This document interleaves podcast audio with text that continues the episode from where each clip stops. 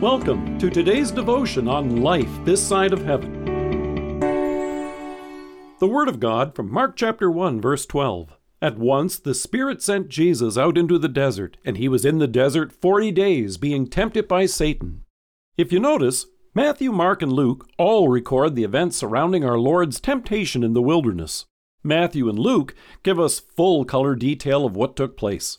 We hear about the temptations the devil set before Jesus to turn stones into bread, to throw himself off the highest point of the temple and see if the Father would catch him, right up to calling off the battle and skipping the cross completely if Jesus would only bow down to worship him. They tell us how Jesus rejected each of these temptations, the very scripture verses he quoted, and how he sent Satan packing. However, Mark summarizes the whole event in only a couple of sentences. So, if you heard a sermon about this important event last Sunday, it probably brought out the details that Matthew and Luke included, which Mark left out. However, since we regularly pray and confess that our blessed Lord has caused all holy scriptures to be written for our learning, there's probably a good reason that the Holy Spirit led Mark to record these events in precisely this way. Instead of simply repeating the account, Mark gives us a unique opportunity to see something we might otherwise miss a template to consider when you and I face temptation.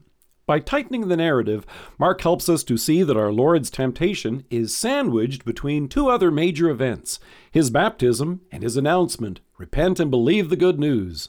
Why is that useful? Our own baptism, the temptations that we face, and our Savior's call for us to repent and believe the good news are all tied together. In our baptism, God made you and me his children. It's a real joy to confess that this wonderful gift from God works forgiveness of sins, rescues us from death and the devil, and gives eternal salvation to all who believe this, as the words and promises of God declare. In Jesus' baptism, He allowed our sins to wash over Him so that He could carry them in our place to the cross and pay for each and every one of them. And now, through faith, you and I have the very forgiveness of sins and everlasting life that He came to bring. But He's also equipped us for this life that you and I face right now. The temptations to sin, to walk away from God and this salvation come daily and surround us in this life. And like the wild animals that were in the desert with our Lord, Peter tells us, Your enemy, the devil, prowls around like a roaring lion looking for someone to devour. Resist him, standing firm in the faith.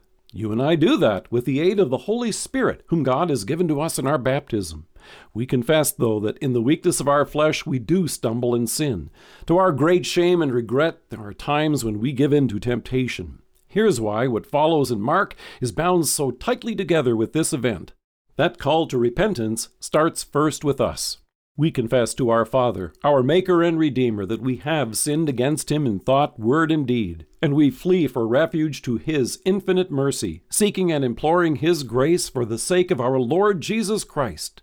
And you and I can do this with real confidence, remembering as John told us in his first letter My dear children, I write this to you so that you will not sin. But if anybody does sin, we have one who speaks to the Father in our defense, Jesus Christ, the righteous one.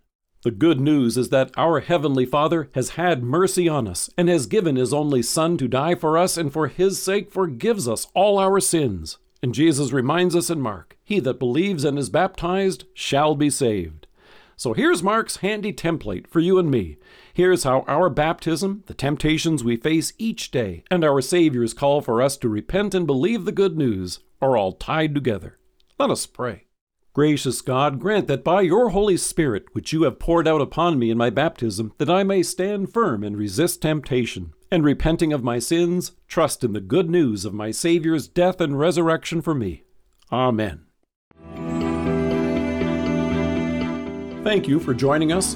If you are listening to us by podcast or on Alexa, we invite you to browse the resources that are available on our site at lifethissideofheaven.org. God bless you and have a great day.